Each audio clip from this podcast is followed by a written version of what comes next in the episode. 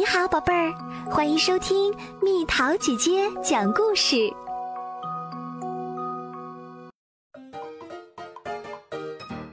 一百磅的难题。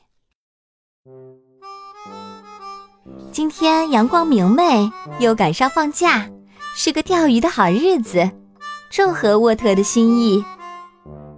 人们都在海滩上钓鱼，但他们钓到的鱼却不多。沃特才不在乎，因为他要去对面的小岛钓鱼，这还要感谢罗杰表哥呢。因为罗杰说可以借给沃特小船，罗杰可不是随便借人小船的。这条船是他爸爸亲手制造的，非常特别。沃特把东西放下，他的狗狗小补丁马上冲过来闻了闻装午餐的袋子，烤牛肉三明治。不行，小补丁，沃特对小狗说。小补丁显得很委屈。沃特把小船翻过来，船尾写着几行字。小船限重一百磅。哎呀，沃特对小补丁说：“我觉得咱们的东西肯定超过一百磅了。”沃特知道自己的体重是六十五磅，学校体检时护士告诉过他。他也知道小补丁的体重是二十磅，兽医说过的。他们两个加起来就有八十五磅了。接下来还有其他的东西，午餐呐，钓鱼竿呐，还有沉沉的书包。这些东西总共有多重呢？咱们没有秤，太糟糕了，是不是，小布丁？沃特说，他想到了一个主意，他可以自己做一个秤。沃特从一艘旧船里找到一块木板。他把木板平放在岩石上，找到平衡点，这样看起来有点像跷跷板。好啦，小补丁，沃特说：“来给我帮个忙吧。”沃特一指这个秤，小补丁就跳了上去。现在我能知道我的东西跟你比的话，哪个更重？沃特说。沃特把背包放到秤上。称纹丝不动，这说明背包比小补丁轻，少于二十磅。现在我来称称我的钓鱼竿和鱼饵盒。沃特说：“秤还是一动不动，钓鱼竿和鱼饵盒也没有小补丁重。你知道吗？”沃特说：“我要把所有的东西都放到秤上。”他刚一放上去。小补丁那边就弹了起来。这下沃特知道了，这三样东西加起来比小补丁重，大于二十磅。如果我拿走一样东西呢？沃特琢磨着。他告诉小补丁再坐到秤上，然后他把午餐拿了下来。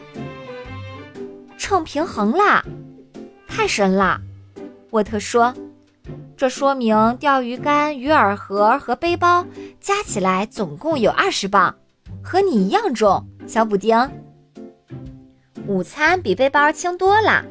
现在我知道该怎么办了。沃特说：“我每次只带几样东西过去，并且留意船的载重量不超过一百磅。”第一趟，沃特带着午餐、钓鱼竿和鱼饵盒上了船。他推小船的时候，小补丁一脸伤心地看着他。对不起，宝贝儿，沃特说：“要是我也带上你，咱们的船就超过一百磅了。下次我再来接你吧。”小船轻快地驶过港湾。这时，小船不远处的一只海鸟迅速地从水里叼起一条大鱼。我希望我能和那只鸟一样幸运，沃特心想。沃特把钓鱼工具和午餐运到小岛，然后又返回岸边，一共就用了几分钟的时间。小补丁还在等着。上船吧，宝贝儿，沃特说。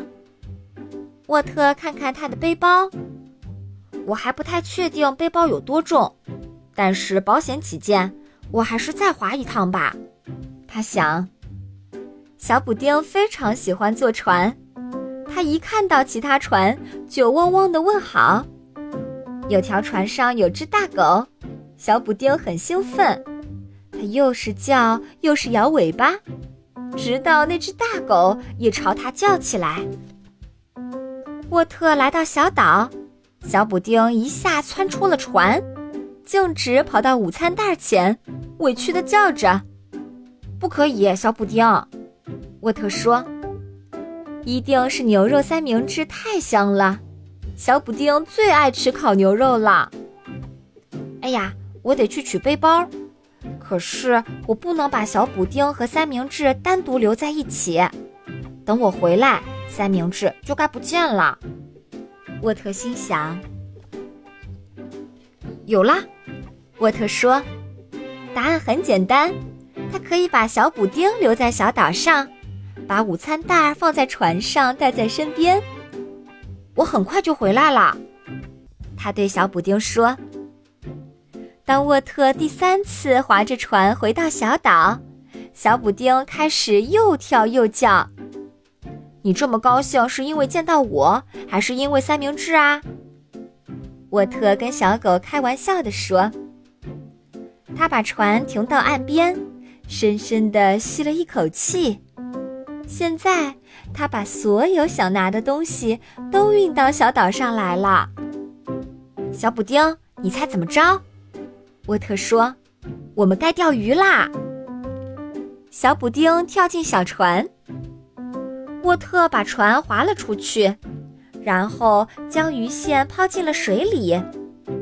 终于，他开始钓鱼啦！他来这儿就是为了钓鱼的。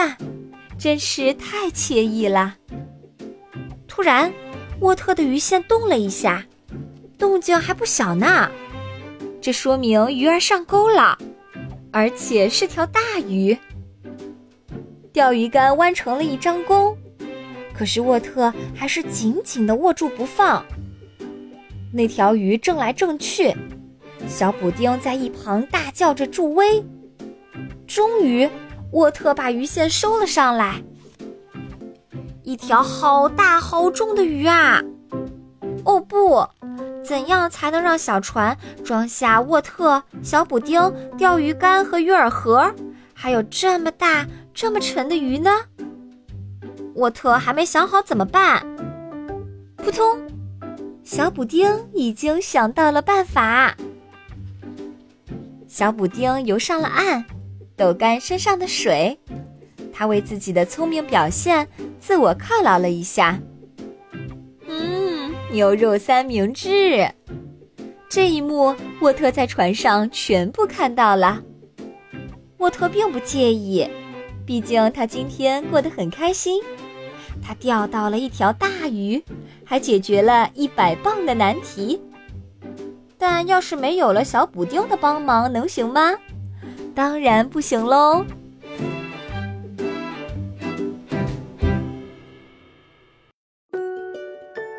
好了，宝贝儿，今天的故事就讲到这里。如果想和蜜桃姐姐聊天，可以在微信公众号搜索“蜜桃姐姐”，关注我，在每天的故事评论区留下你想说的话哦。晚安。